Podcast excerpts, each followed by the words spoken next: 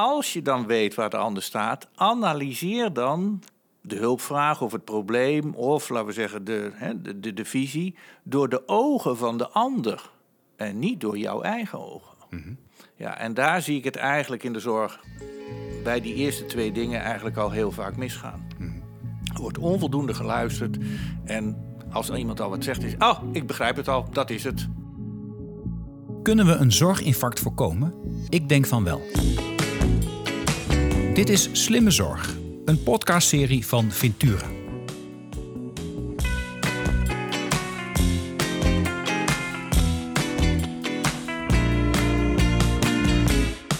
Mijn gast van vandaag is Rudy Westendorp. Mensen zijn de rode draad door zijn carrière als arts, wetenschapper en schrijver.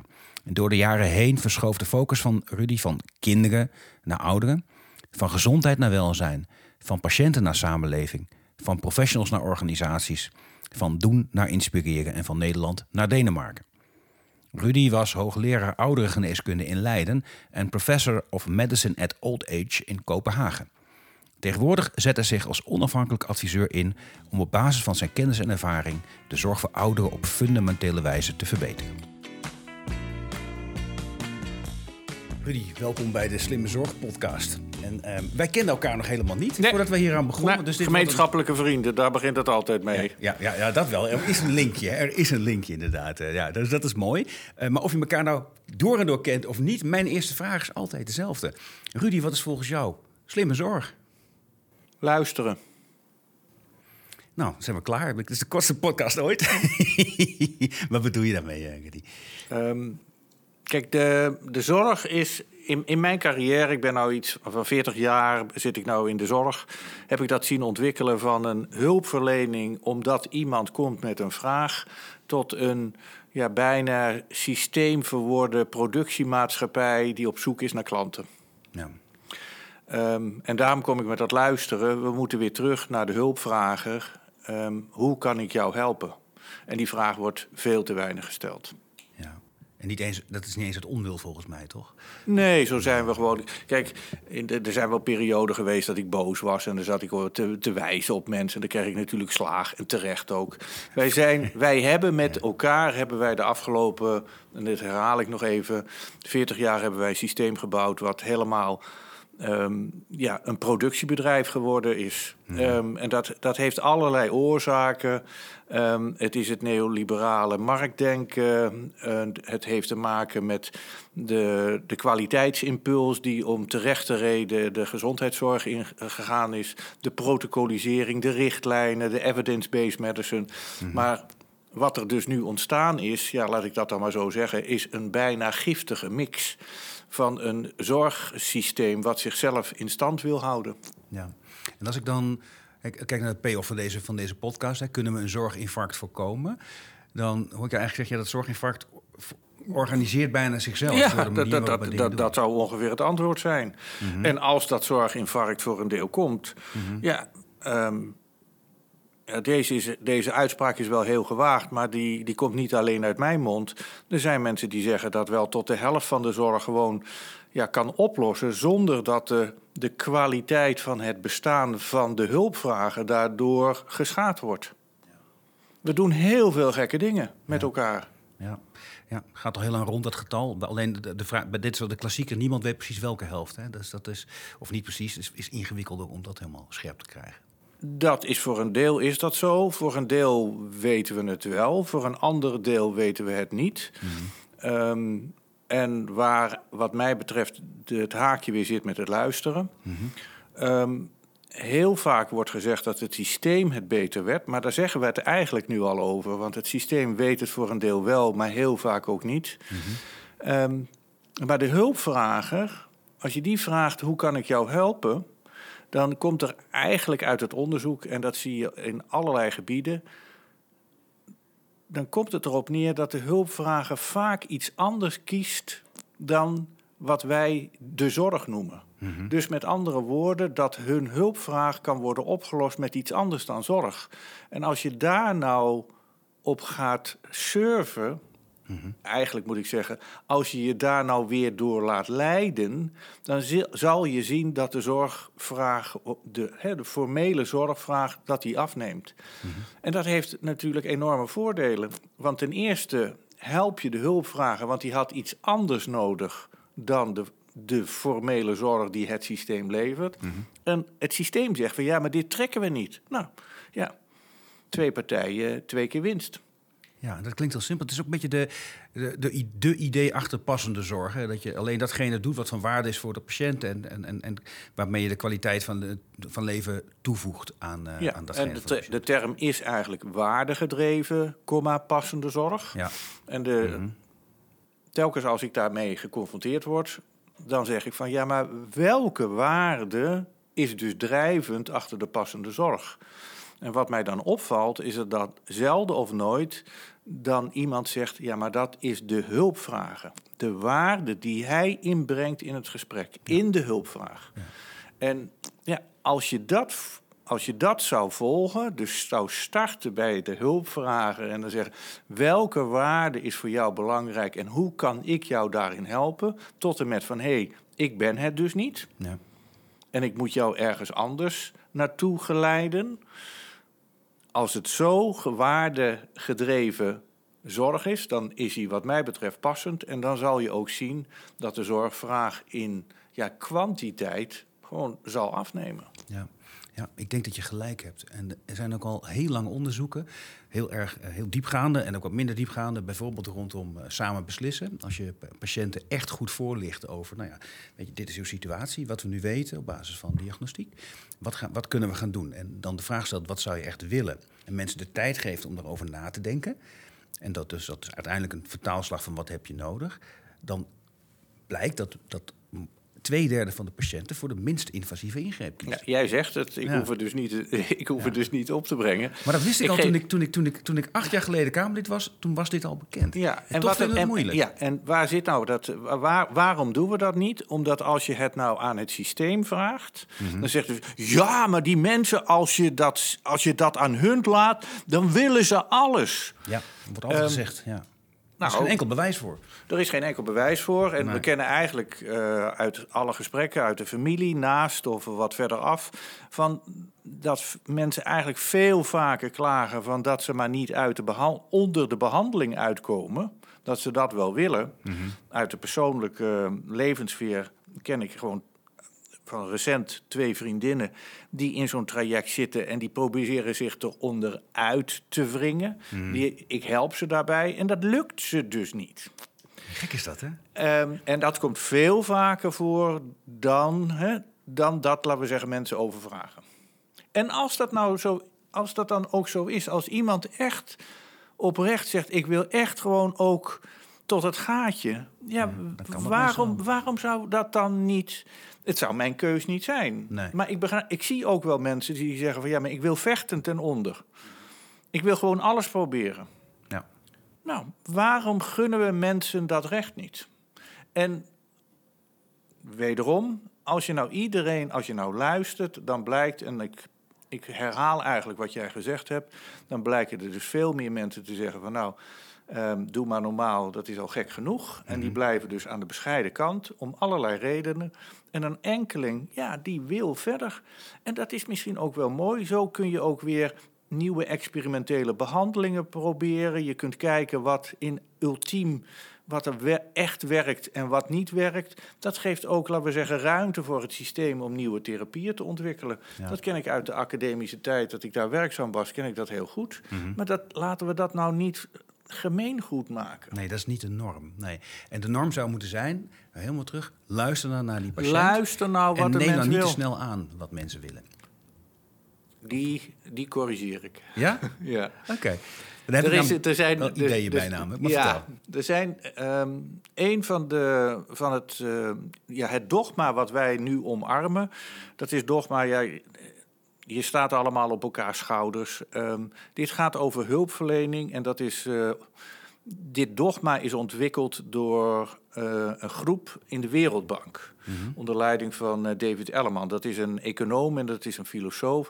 En die heeft heel lang nagedacht over hoe verleen je nou hulp. Want dat, dat is eigenlijk wat we doen met de zorg. Hoe kan ja. ik jouw probleem helpen op te lossen? Ja, want zonder probleem komen mensen niet aankloppen in de zorg. Het moet beginnen met een hulpvraag. Ja. Ja. En nou, nou zie je het al, want ja, de, de, hulp, de zorg is eigenlijk een pushmarket geworden. Hè? Want er wordt dus ook al zorg verleend zonder dat er een hulpvraag is. Nou ja, oké. Hmm. Nou. En zij hebben, kijk, de Wereldbank zat op een hele grote pot geld. En die zei van, ja, goh, hoe moeten wij nou helpen? Um, landen als Angola, die net zo deftig moeten worden als, als Nederland of als Denemarken of weet ik wel wat. En die hebben dus bedacht van, ja, goh, het, uh, net als bij wat niet werkt bij je kinderen, van dan worden ze 18, dan geven ze 72.000 euro en dan zeggen we, nou, dat moet voldoende zijn dat jij je, je weg wel vindt. Ja, dat is een recept voor ongeluk. Ja. Dus In hoe doe theorie je dat? is dat waar, hè? In theorie is dat waar, maar je Ja, moet dus ja. nog iets meer doen. En zij hebben dus heel, heel lang gedacht over Ehm, hoe doe je dat nou? Mhm. Nou, en daar komen vijf stelregels uit. En het, het lijkt me misschien wel aardig om die even door te nemen. Want het begint namelijk bij, en dan kom ik even waar ik je corrigeerde. Mhm. Eén heeft het met het luisteren te maken. Dus één is, en dat komt van eh, grote filosofen als Kier, Kier, eh, Søren Kierkegaard. Ja. Als je iemand wil helpen, ga dan naar hem toe en begin daar. Nou, dat is wel een hele ja, diepzinnige vertaling van, of uitbreiding of parafrasering van luisteren. Ja. Het tweede is, dat is nog ernstiger. Ernstiger in de zin van dat dat met de voeten wordt getreden, is twee. Als je dan weet waar de ander staat, analyseer dan de hulpvraag of het probleem, of laten we zeggen de, hè, de, de, de visie, door de ogen van de ander en niet door jouw eigen ogen. Ja, en daar zie ik het eigenlijk in de zorg bij die eerste twee dingen eigenlijk al heel vaak misgaan. Er wordt onvoldoende geluisterd en als iemand al wat zegt is, oh, ik begrijp het al, dat is het.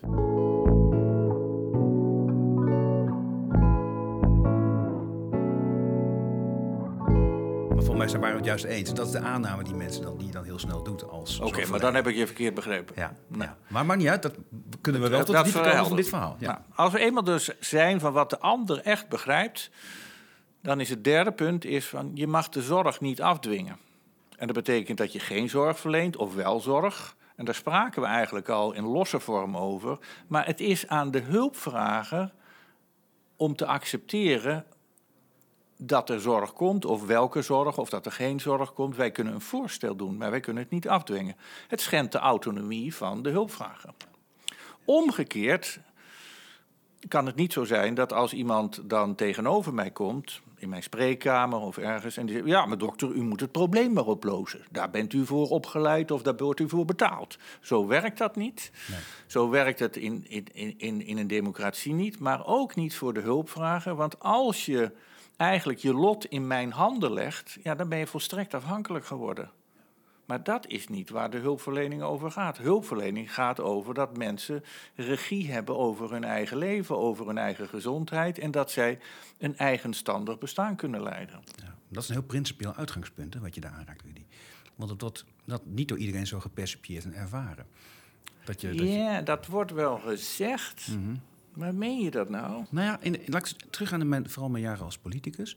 Ehm, dan, dan kun je het ook vaak over eigen regie en, en datgene doen wat iemand persoonlijk echt nodig heeft om de gewenste kwaliteit van leven te kunnen blijven leven, of zoveel mogelijk, et cetera. Dat is een heel subjectief zorgbegrip is dat eigenlijk. Ja. Hè? En ehm, voel ik mij bij thuis, past volgens mij ook wel bij wat, jij- wat jij zegt. En dat in de politieke arena werd het heel snel vermalen van... ja, ja, dat is vooral een manier om mensen zo min mogelijk zorg te geven...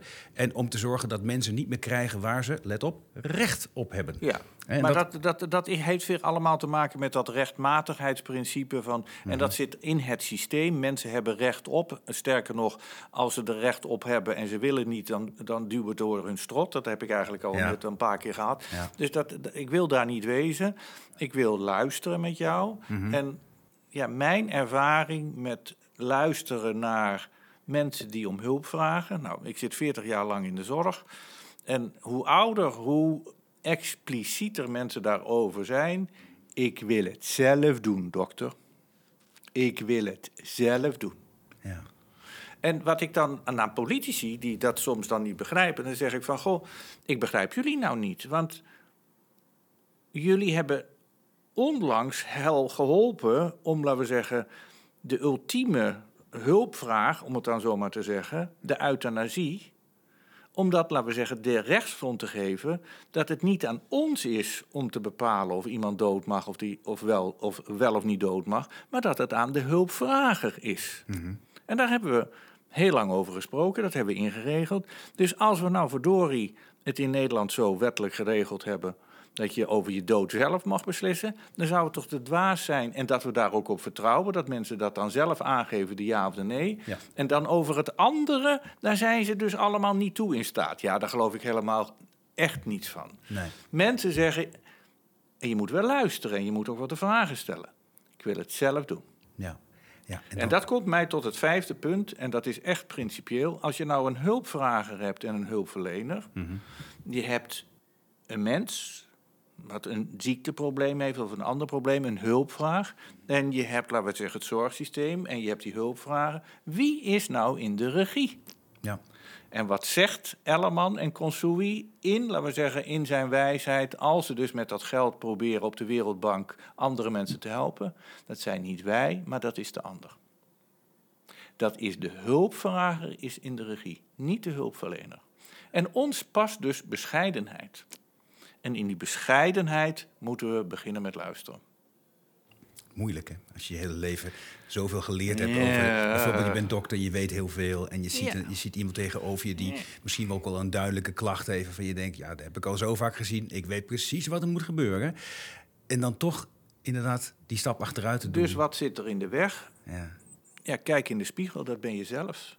En je bent zelf dus als hulpverlener ook weer een product van de richtlijnen, wat goed is, Ja. van je eigen hart, van je eigen buik. En ik zie dus de grootste problemen eigenlijk als mensen dus een hulpvragers, mensen een, een, een verzoek doen of een besluit nemen wat tegen je eigen professionele of eigen emotionele eh, voorkeur of, of, of, wetenschap in is. Dan zeg je, Ja, maar dat is toch, dat moet toch niet, dat, dat kan toch niet, dat is toch dom. En ja, je moet toch op de chemotherapie, je moet toch naar het ver- verpleeghuis, wat het ook is. Je voelt, laten we zeggen, dat, dat in jezelf voel je dat dan koken. Want je bent natuurlijk allemaal gepassioneerd En je bent als zelf- hulpvrager. En je bent ook nog... Of hulpverlener, bedoel, sorry. Ja. En je Ja. bent zelf ook mens. En je bent zelf een mens en je wilt goed doen. Ja. En, en wat, je dan gaat, wat er dan gebeurt, is dat je dan in de weg gaat zitten van een, ja, een eerlijke relatie tussen hulpvrager en hulpverlener. En daar gaat het mis. Ja. ja. En dat is wat anders dan wanneer je als hulpverlener ziet... van iemand maakt een keus... maar overduidelijk overziet de consequenties wellicht niet. Hè? Dat Daar hebben nou wij een extra- opdracht. Om, Ja. We hebben een opdracht van informatievoorziening. En dan krijg je weer van ja, maar niet iedereen kan dat overzien. Dan denk ik, ja, wat is dat? Ja, dat vind ik echt. on- dat- Ik vind dat denigrerend. Als je nou. We, we laten toch ook toe dat iedereen, laten we zeggen, kinderen kan opvoeden. Als je nou. En daar hebben we natuurlijk ook grenzen voor. En ik weet dat er sommige mensen uit de ouderlijke macht ontzetten.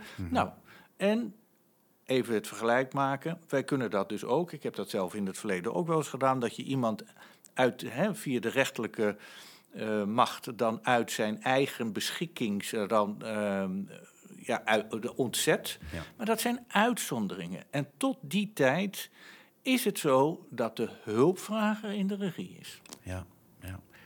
En als we dat dan even doorkijken, want dat, dat, da- daar geloof je heel sterk in. Ik geloof er ook heel sterk in. En, maar ik hoor jou tussen de regels ook zeggen, als we dat nou eens structureel zouden toepassen, dan, is, dan, dan kunnen we met onze hoeveelheid zorgverleners die we hebben en hoeveel zorg die we kunnen leveren, wellicht veel langer door. Veel meer waardegedreven, passende zorg verlenen, waarbij ik er, nou, dat, dat, durf ik, ja, ik kan dat niet bewijzen, maar ik weet zeker dat er dan minder zorg wordt verleend dan nu. En ik bedoel, ik sta ook op, op schouders als, als, ja, dan praten we over de jaren tachtig, dat Dunning, de oud-cardioloog, eigenlijk ook die trechters ook al aangeeft en die zegt van, Deels om dezelfde reden, deels om andere redenen. Maar ook dan komt de hegemonie van het systeem al naar voren. We moeten niet alles door, laten we zeggen, de strot willen duwen. Nee. Nee. nee en, en Dunning, Dunning probeert dan nog keuzes te maken in van ja, moet je iets collectief vergoeden, ja of nee? Hè? Dat heeft die trechter toch voor ontwikkeld. Ja. En, um, en ook daarin is vaak een, een, worsteling ten opzichte van de buitenwereld. Um, zoals ik als politicus dan zag, hè, de, gewoon de, burger, de stemmer, eh, wie dan ook. Um, um, zit iets in het pakket, ja of nee? Want dan heeft iedereen er recht op. Maar er zit ook een idee achter. Als iets in het pakket zit... Dan moet het gegeven worden. Dan moet het gegeven worden, ja. En um, in, uiteindelijk wil je, zou je willen dat er in die gereedschapskist van die dokter... van alles en nog wat zit wat hij wellicht kan toepassen, mits het nou, passend maar is we komen dus nu op een soort kernprobleem. Um, want we hebben dus al een aantal dingen gezegd aan het begin van waarom, laten we zeggen, het systeem verworden is tot het systeem. Mhm. Nou, ten eerste zal het, um, en dat heeft niks met politieke uh, voorkeuren te maken, maar als je een, een publieke verantwoordelijkheid als de zorg, mm want wij accepteren niet dat een psychiatrische patiënt in zijn blootje dan in zijn psychose uh, uh, naar buiten loopt. We accepteren ook niet dat iemand zegt van ja, um, als u niet betaalt, dan krijgt u geen chemotherapie of dan kunnen we geen, kunt u niet opereren. Dus als we iets publiek, verant hè, publiek verantwoordelijk als we daar die verantwoordelijkheid voelen, dat we dat dan aan de vrije markt met het neoliberale systeem en de prikkels dan overlaten. Ik zeg niks over de neoliberale marktwerking in de rest van het systeem. Maar als je een publieke verantwoordelijkheid hebt, dan is dat niet passend. Nou, zou je kunnen zeggen, tegelijkertijd, dan duw ik een klein beetje terug. Ja. Dat systeem kent heel weinig liberale prikkels en kent vooral ongelooflijk veel overheidsregulering. Hè. Dus verzekering, dus zorgplicht van verzekeraars, dus van alles nog wat. Dus de, regulering. ik, ik interrumpeer. Mm. Mensen zijn erover eens dat het niet het ene is en niet het andere. Nee, het is een mengvorm. En dan zeg ik van nou, dan kom ik. Ik heb acht jaar gewoond en gewerkt in Denemarken en daar hebben ze een hele heldere keuze over gemaakt. Wie, wie heerst, wie heeft de regie over het systeem? Ja, dat is een regionale regie, geloof ik, toch? Nee, gewoon de Tweede Kamer. Die bepaalt het gewoon. Die bepaalt gewoon waar, waar, waar de prioriteit, hoeveel geld en enzovoort wordt. En het grappige is, daarvoor is heel veel ruimte voor, voor, voor ja, marktpartijen om, laten we zeggen, bepaalde projecten, bepaalde taken op te nemen. Dat wil helemaal niet zeggen dat je in een publiek gestuurd en een publiek verantwoordelijk systeem, dat je niet gebruik kunt maken van de markt of van marktpartijen. Dat is natuurlijk onzin. Ja, dat klopt. Net als in Zweden overigens, daar heb je ook veel marktpartijen. Precies, maar de, de, het punt is in dat we in Nederland... Dat een minister, dat zien we dus nu ook in het huidige beleid... die heeft totaal geen doorzettingsmacht.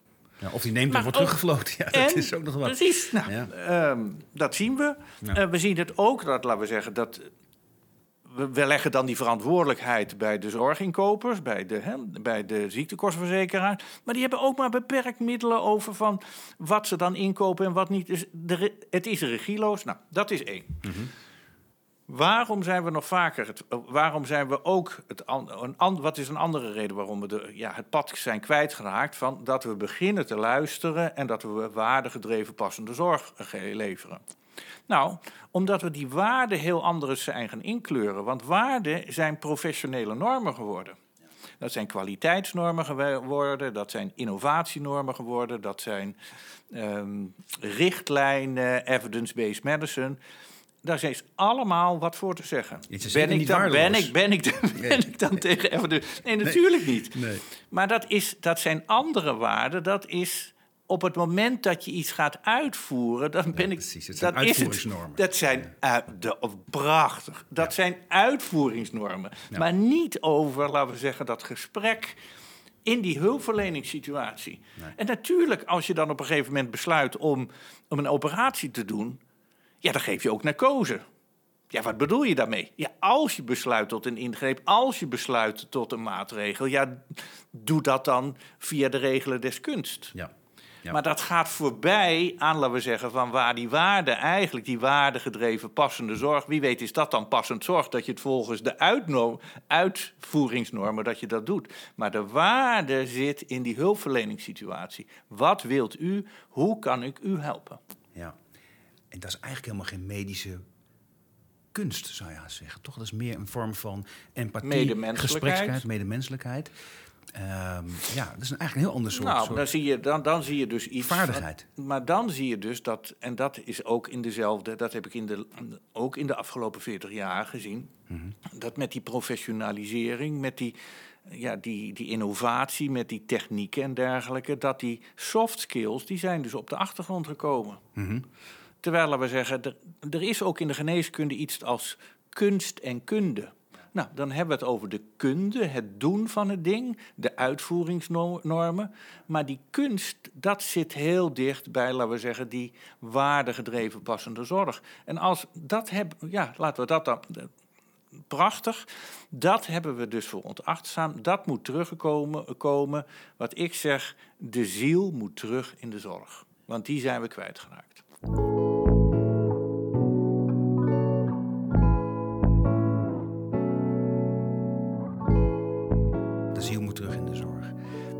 Denken aan een oud collega van mij bij Zorgverzekeraar Mensis. Daar heb ik gewerkt. En ehm, ehm, op de afdeling die zich bezighield aan de ene met mensen die de inhoud van de polissen vormgaven, die, eh, de mensen die de nieuwe proposities vormgaven. Wat kun je betekenen voor je klanten, wat kun je betekenen voor patiënten, et cetera. En een van de dingen waar, waar we op mijn afdeling de mensen erg mee bezighouden, ook weer mee bezig hielden en verbaasd over waren, zeggen, waarom nemen nou zoveel mensen nog een aanvullende verzekering om naar een alternatieve genezer toe te kunnen? Wat maakt die alternatieve genezer nou zo interessant? En toen had ik die collega en die zei tegen me, Arno, die biedt één ding wat de reguliere geneeskunde vergeten is, en dat is aandacht. Heel veel tijd en aandacht voor die patiënt. Terwijl wij aan, aan, onze kant, aan alles wat, dan, hè, wat we dan curatief noemen, hebben we dat geprotocoliseerd, een beperkt aantal minuten, korter. En die aandacht heb je elders wel. Het is. Herken je dat? Zou je niet Ja, zeker. aandacht weer terug willen Ja, hebben? zeker, maar dat, die- wat, je, wat, jij nu, wat jij nu beschrijft is het luisteren, wat ik ja, noem. ja. En ik wil daar nog dus totaal mee eens. Mhm. Ehm, dus ik denk dat er, men, er zijn beroepsoefenaren, er zijn hulpverleners die veel beter kunnen luisteren en kunnen analyseren door de ogen van de ander. Mhm. Dat je gehoord wordt, dat je gezien wordt, dat je er mag zijn. ja. Ehm, en dat leidt tot, en dat woord had je nog niet genoemd, tot vertrouwen. Als er nou één ding is wat. Want, nou, ik ben in- sinds een jaar weer terug in Nederland. En het contrast kan niet groter zijn dat 80% van de Nederlanders vertrouwt niet meer dat als het erop aankomt dat er geluisterd wordt en dat er zorg verleend wordt, dat je er mag zijn. 80% is dat vertrouwen verloren. In het land waar ik vandaan kom, in Denemarken, is het omgekeerd. 80% van de mensen heeft ook, en dit soort ja, perikelen zijn voor een deel zijn die natuurlijk hetzelfde, maar 80% heeft vertrouwen dat als het erop aankomt, dat er naar je geluisterd wordt en dat er hulp verleend wordt, dat er zorg verleend wordt. En als je netto naar de uitkomst kijkt, de mate waarin hulp wordt verleend en wordt gedaan, zal het verschil tussen Nederland en Denemarken van mij niet eens zo heel groot zijn. Hè? Dus, dus de, de daadwerkelijke object, als je het objectiveert, wordt ook daadwerkelijk die hulp verleend. Nou, dan, is- dan heb je in Nederland is die kans net zo groot, denk ik, als in Denemarken. Maar het vertrouwen bij burgers is anders. Het vertrouwen is 80%, Ja, het is rustig ja en er wordt minder zorg verleend dan in Nederland. Dat wel. Ook omdat dat fundamenteler meer dat luisteren erin zit. Er wordt klaarblijkelijk, en dat zie je met name in de langdurige zorg, in de curatieve zorg Ja. Mhm. is dat minder, maar in de langdurige zorg, ehm, daar zien we dat, dat Nederland dus Dat is een wereldkampioen. is wereldkampioen Ja. zorgverlening. En we zijn misschien ook wel wereldkampioen in, laten we zeggen, ja, het gaat mis. Er komt een zorginfarct, het is allemaal niet meer te doen. Mhm. En het gebrek aan vertrouwen, met name onder oude mensen, hoe moet dat dan aan het einde van het leven, is, dat vertrouwen is minimaal. Ja, het een- dat, dat is ook wel interessant, want de huidige ouderen zeggen het komt niet goed. Maar het zou mijn generatie, ik ben nu 51, die zou zich echt zorgen moeten maken. Want als er echt een infarct is, dan ont, ont- ontpopt zich dat op het moment dat ik eh, op leeftijd ben. En ik, heb, ik voel iets meer vertrouwen, ik denk, ja, we hebben nog wel met elkaar de mogelijkheid om anders naar de wereld te gaan kijken en dingen anders te gaan doen. Ehm, Ik hoop wel dat dat gaat gebeuren trouwens. ik weet niet waar dat, dat hebben we nog niet benoemd. Ja, Mhm. we zijn ook. Ik weet niet in hoeverre dat alleen maar Nederlands is, maar in Nederland is het heel sterk. Maar het is ook wel op, in andere landen zo. Dat we elkaar altijd gek maken. Dat het altijd, altijd mis is. Ehm, ja, media spelen daar ook een belangrijke rol in. Ja. Ik kwam laatst nog een grafiekje tegen ehm, over dat er ergens iets was afgenomen. Ik kon het in de grafiek niet eens zien. En ik denk van met, gewoon met een statistisch oog, wat, dat, dat, dat varieert al jaren rondom de 6%. En ik zie dat er was iets van 0,2% afgegaan en het is nu dalende. Dan denk ik, waar, waar praten we nou toch over? Er wordt dan Ja. een hoofdartikel van gemaakt. Waar het mij om gaat, is we, we zijn kampioen om elkaar in de put te praten. Nou, Ja. En ik geef je één voorbeeld. Bijvoorbeeld dat tekort aan handen aan het bed. Ja. Ehm, jij bent, eh, je bent gepokt en gemazeld, ook in de berichtgeving, eh, parlementariër geweest. Ja, Nou, ik je- ken de getallen. Helaas, mij kennen ze wel. Maar als je nu gaat kijken in de kranten van 20 jaar geleden Mhm. of van 40 jaar geleden, want ik kende het uit mijn opleidingstijd en ik heb gewoon een keer het experiment gedaan in Delver. Dat is het grote krantenarchief. Kun je dus met, met, met gewoon wat, wat, wat kernwoorden kun je zo zoeken. Daar wordt 40 jaar geleden, dus dan praten we over 1984. Nou, voor mensen op leeftijd is dat ja, een tijdje terug. Ja, ik kan me Ehm, dat nog herinneren hoor. Het grote zorginfarct komt eraan. Tekort aan handen aan het bed. Ehm, er, de, de zorg komt tot stilstand. 400.000 handen tekort. Koppen uit 1982, 83, 84. Dat, wij praten elkaar al 40 jaar aan dat er handen tekort zijn in de zorg. Dat grote zorginfarct is er de afgelopen 40 jaar niet geweest.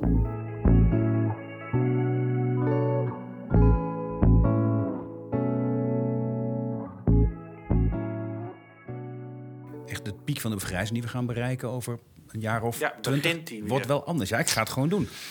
In ieder geval, eh, tegelijkertijd, want je hebt, je hebt gelijk Rudy, we zijn, we zijn te lang, te standaard, te somber. Tegelijkertijd ehm, hebben ook wel, zijn we steeds in staat geweest om steeds meer geld en steeds meer menskracht in die zorg te pompen. Dat is ook gebeurd in Er diezelfde zijn, periode. er zijn de afgelopen jaren zijn experimenten gedaan met Hmm. Nederland om te kijken of er daadwerkelijk een tekort is aan handen in het bed, aan het bed. Hmm. En één daarvan was bijvoorbeeld de corona. Hmm. Ik weet allerlei zorgorganisaties die tijdens het hoogtepunten van de epidemie gevraagd hebben: zouden jullie ons kunnen helpen? En die, laten we zeggen, de inschrijving van mensen die zich aanboden om, laten we zeggen, ook als professional hulp te bieden, dat ze die sloten omdat de wachtlijsten zo lang waren. De wachtlijst niet om, laten we zeggen, zorg te krijgen, maar om zorg te leveren. Er is een ongekend potentieel aan mensen die op professioneel niveau zorg kan verlenen in Nederland. Maar die willen dat niet meer in het huidige bestel. Oké, maar stel dat ze dat nou wel willen. En we hebben, gaan inderdaad toe naar een wereld waarin één op de drie mensen in Nederland in de zorg werkt. Dat, dat, dat ontwricht uiteindelijk een land ook. Er is misschien wel een, een, grens aan wat, wat je daarin nog kunt, kunt dragen. Wat nog gezond is eh, voor een hele maatschappij. Nou, nou er is zijn, daar is heel veel over gedacht. En ik eh, citeer hier altijd eh, Vogel. Dat is een. eh, die heeft een boek geschreven al in de eind jaren negentig over de groei. Dat is een Amerikaanse econoom, Mhm. Nobelprijswinnaar. En die schrijft een, die schrijft een, een traktaat, heel leesbaar, ook voor niet-economen, 100 pagina's, over de groei van, van laten we zeggen, het, medisch bedrijf. En als econoom zegt hij, nou, er is helemaal geen probleem, laat het maar doorgroeien, 20, 30, 40 procent. Ehm, en die zegt van, nou, dat is een prachtig groeimodel. Ehm, wat is daar mis mee? 40, mensen, 40% van de mensen werkzaam in de zorg, wat is daar mis mee? En ik geef je een voorbeeld. De Verenigde Staten die besteedt ook al twee keer zoveel aan bruto, nou, ongeveer twee keer zoveel aan bruto nationaal inkomen aan de gezondheidszorg. Maar er is geen enkele belemmering daar om, laten we zeggen, oorlog te voeren op elke plaats ter wereld. Dus dat het feit dat bijvoorbeeld dan de, dat de, hè, de zorg zou knagen aan de defensie, nee, dat is helemaal niet zo. Gewoon, dat zie je gewoon rondom je heen. Ja, ja, ik weet niet. Kijk, Amerika vind ik niet, niet, niet, het ultieme voorbeeld. Hoewel ik dit, dit traktaat ga ik lezen trouwens. vind ik wel interessant, want het geeft mij ook hoop dat dat zou kunnen.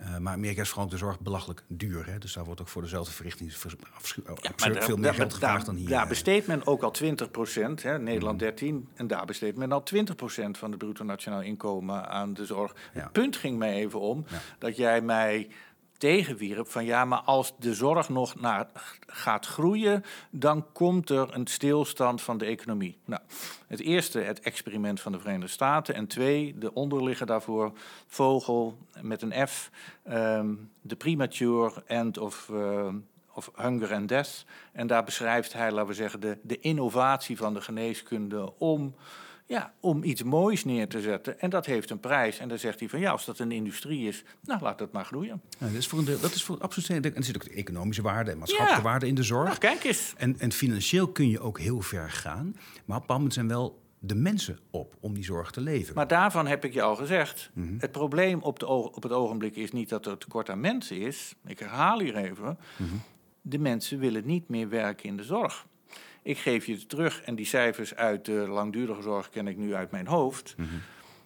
Van, laten we zeggen, het personeelsbestand wat in de langdurige zorg werkt, mm -hmm. is 20% na een jaar verdwenen. Ja. 10 tot 15 procent heeft zich onder het juk uitproberen te werken door in een ZZP-constructie te gaan zitten. En dan is nog 5 tot 10 procent zit in de ziektewet. Ja, dat betekent dat je dus over de helft van je personeel heb jij dus geen grip. Ja, dan begrijp ik wel dat je geen continuïteit kunt leveren. Maar waar zit nou het probleem? Hebben we nou een tekort aan handen aan het bed? Ook dan en dat is hetzelfde in de langdurige zorg. We doen heel veel dingen die eigenlijk helemaal niet gevraagd, niet gewenst en niet effectief zijn. Mm Haal de 50% uit en doe 50% betere dingen, dan gaat het al een stuk beter. Mhm.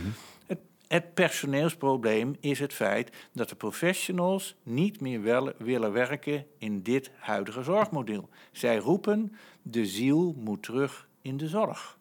Ik wil werken voor iemand die om hulp vraagt. Nou, dat zou, dat zou mooi zijn als we dat kunnen organiseren aan alle kanten. Want dan kun je die professional weer blij maken in zijn of haar rol.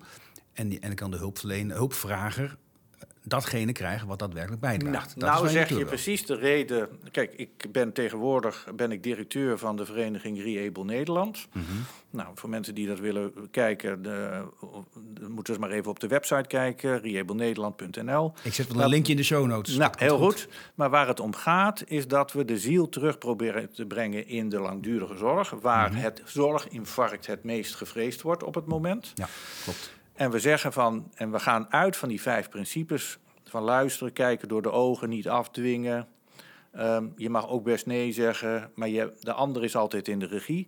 En wat er dan instantaan gebeurt, want dit is een ontwikkeling die niet alleen in Nederland nu tot wasdom komt, maar ook op verschillende andere plekken ter wereld. Wat je instantaat krijgt, is wat jij beschrijft, de hulpvragen. Mm En jouw voorbeeld van de homeopathische arts was dan voelt zich gehoord. Hij mag er weer zijn. Hij mag zich blootgeven. Hij krijgt vertrouwen. Die vindt het fantastisch. En de hulpverlener die zegt van... hé, hey, maar nou mag ik weer mijn werk doen waar het om ging. Ik mag hulp verlenen. En die twee effecten, die worden... Ja, dat zijn de instantane effecten als je dus de regie weer teruggeeft aan het mens. Luisteren, de regie teruggeven. Dat is interessant, want, want ook tussen de regels door hoor ik dingen die, die mijn hoofd neerdalen van hé, waarom hebben we dat nu niet? Aan, die, aan de kant van de, het, de, de, de hulpverlener eh, hebben ja, de instanties, overheden, eh, eh, via wet en regelgeving gedacht van hé, daar moeten we protocoliseren opdat mensen krijgen waar ze recht op hebben. Zodat je weet dat iedereen recht heeft op hetzelfde. Maar het, het ingewikkelde is dat die mensen die zorg nodig hebben helemaal niet hetzelfde zijn en ook niet altijd hetzelfde willen. En als je, het, als je die, die ruimte geeft voor dat gesprek, beter luisteren en datgene doen wat bijdraagt en de rest ook niet, leef je in principe waarschijnlijk minder zorg. En ook minder geprotocoliseerd. Dus dat is wel wat we willen. Maar ik weet ook dat dat op politiek niveau bij veel mensen wordt gezien als het afnemen van zekerheden. Mensen kunnen nu nog rekenen op iets. Als dit en dit gebeurt, ik kwalificeer een ZZP zoveel in de WLZ, dan heb ik recht op een plek in het verpleeghuis. En straks heb ik dat misschien wel niet Laat meer. Laat die invulling nog even achter. Kijk, het feit wat als een politicus voelt, voelt van ja, iemand heeft toch recht op hulp, Mhm. dan ben ik het volstrekt met hem eens. Mooi, we zijn we het allebei eens. Ja. En dat moet in de, eigenlijk in het grondrecht zitten. Van mensen hebben recht op hulp wanneer zij in de problemen zijn. Sterker nog, ehm, in Denemarken, wederom dat land waar ik eh, vandaan kom, heeft men ook mensen hebben, burgers hebben recht op een zelfstandig leven. En als zij dus met het leven in de problemen komen, kunnen zij zich melden bij de gemeente en om hulp vragen. Dus dat is een heel mooi principe. Maar de Denen hebben niet gezegd dat je dan een auto krijgt of een computer of laten we zeggen een operatie of een chemotherapie. Ik bedoel, dat zou ook bezopen zijn. Want je moet eerst luisteren. Dan blijkt het ruzie te zijn in de familie waar ze niet uitkomen. Of er is een financieel tekort. Of er is daadwerkelijk een pancreaskopcarcinoom. Laat het. Maar je kunt dat toch niet. Het recht om, laten we het en daar komt dat vertrouwen dan ook, re- reciprook komt dan het vertrouwen weer. Als jij weet dat als het zover is dat er naar jou wordt geluisterd en dat er hulp zou worden verleend, dan komt vertrouwen terug. Ja, en dan komt er waardegedreven passende zorg. En dat blijkt dus in de praktijk dan anders te zijn. Minder, soms meer, maar dat is toch op maat gesneden. Dus dat rechtmatige van dat iedereen hetzelfde moet hebben. Dat is toch, dat is toch een bezopen politiek idee.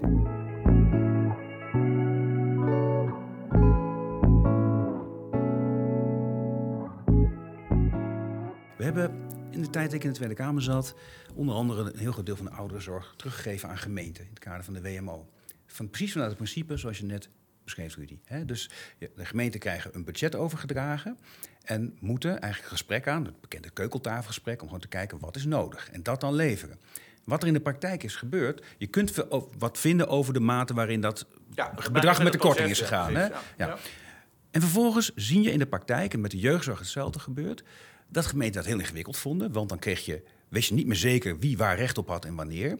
En zijn, zijn ambtenaren gewoon weer op verzoek van, van politici tabellen gaan maken. In deze gemeente heb je recht op een scootmobiel als... en dan weer een, een, een regeltjes En erbij. je zegt het heel goed, dan zijn de ambtenaren op, bezoek, op verzoek van politici, want wat is er tegelijkertijd gebeurd, Mhm. dat er in Groningen kun jij wel een scootmobiel krijgen als je minder dan 100 meter loopt. Ja. En ik, ik woon in Brakel en ik krijg het al als ik minder dan een kilometer. En dan wordt er in de Tweede Kamer wordt er gezegd van ja, Ja. maar dat is onrechtmatig. Ja, dat heet, Je zou kunnen zeggen, is maatwerk. ja. En daar, ja, daar staat mijn verstand dan van stil.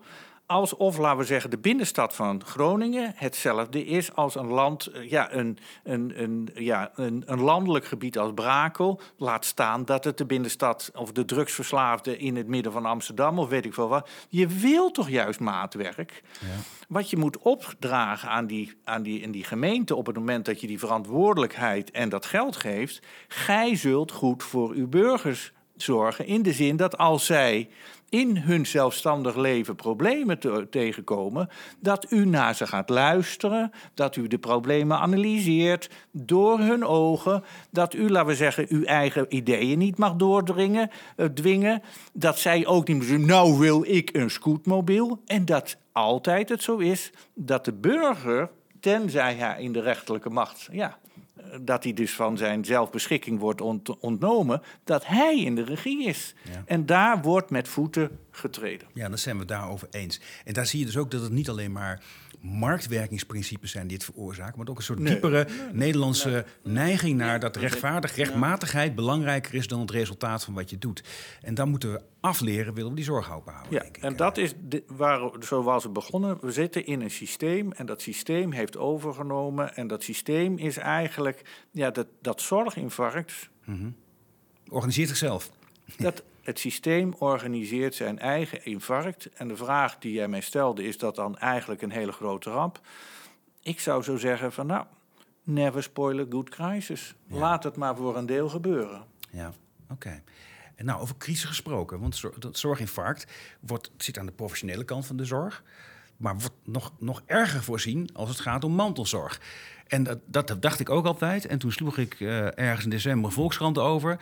En daar was die Rudy Westerdorp die zegt, nee, ben je nou helemaal mal? Dat valt allemaal reuze mee. Dat vond ik te enerzijds heel erg geruststellend. En anderzijds dacht ik van, hmm, daar wil ik meer over weten. Waarom, waarom valt dat volgens jou Dit is een combinatie van, van, van die cijfers, ehm, negatieve berichtgeving en eh, ja, elkaar de put in praten. Mhm. Ja, het- het is ook een, echt een, een, een, een, systeemding. Wat, wat gebeurt er? Nou, iedereen kent die. Want wat, waarom is het nou zo erg? Omdat er ook, laten we zeggen, al die babyboomers worden oud. Er zijn heel veel oude mensen. Ja. Nou, wat, wat zijn oude mensen? Nou, daar hebben we een definitie van 65 jaar en ouder. Want dat is het grijze, hè, dat is de grijze druk. En wij, groene rikken, ik nog een half jaar, dan ben ik ook 65. Dan ben, Oh jee. Ik, dan ben ik grijze druk. En nu ben ik nog groen en ik help de, de, de BV Nederland. Maar op een half jaar stop je daar acuut mee. eh, dat is het Ja, want dan ben ik grijs en dan ben ik alleen maar een lastpak. En dat geeft dus ook al aan, heel goed. Dus op het moment dat ik dus 65 word in juni, ben ik dus opeens ja, een, een grijze druk. Terwijl ik waarschijnlijk nog een paar jaar gewoon doorwerk. Ja. Het zit aan definities. En waar gaat het nu om? Een mantelzorger is iemand tussen de 45 en de 65 jaar. En dat aandeel neemt af. En het aantal hulpbehoevenden, dat zijn, laten we zeggen, de mensen van 65 jaar en ouder, de grijze druk, of 85-plussers, dat zijn mensen die allemaal hulp behoeven, dat neemt toe. Ja, als je die twee getallen gewoon kaal neemt, ja, dan kun je een, een, een gigaprobleem voor, voor je voordenken. Ja, die getallen kloppen wel. Hè? Dus Die, getallen kloppen. Ja. Maar nou zijn er drie dingen van. Mhm. Ten eerste is, laten we zeggen, dus zijn dan, laten we zeggen, de, de mensen van 45 tot 65, zijn dat allemaal mantelzorgers? Nee, dat is niet zo. Ehm, zijn alle 85-plussers zijn die hulpbehoevend? Ik geef nog even, gewoon even iets van een gevoel. 90, 95 procent van de 85-jarigen woont gewoon thuis. Ja, dat klopt. Ja. Ja? Wij Ja. denken allemaal van ja, maar die zit allemaal in het verpleeg. Nee, helemaal niet. die wonen- 90% plus, die wonen gewoon zelfstandig thuis. Ja. Dus, dat, dus dat idee van, dat is al niet zwart-wit. En dan nog even over die babyboom. Maar waar zijn al die 65 tot 85-jarigen gebleven? Zijn die opgelost? Zijn die dan allemaal, zijn ze, nee, die zijn er natuurlijk, maar zijn die dan allemaal hulpbehoevend? Nee, ze zijn geen 85 jaar. Maar zijn ze dan allemaal mantelzorgers? Nee, want ze zijn, geen vijf, ze zijn ouder dan 65. Dus hier gaat het denken volstrekt mis. Wij zien dus 2 miljoen babyboomers, die zien we helemaal niet staan. Nee. En die zijn... Alsof, laten we zeggen, 65-plussers niet in staat zijn om hun partner te verzorgen, hun buurvrouw te verzorgen, voor hun kinderen te zorgen, voor hun, voor hun broers, voor vrienden. Sterker nog, er zijn allerlei coöperaties gaande.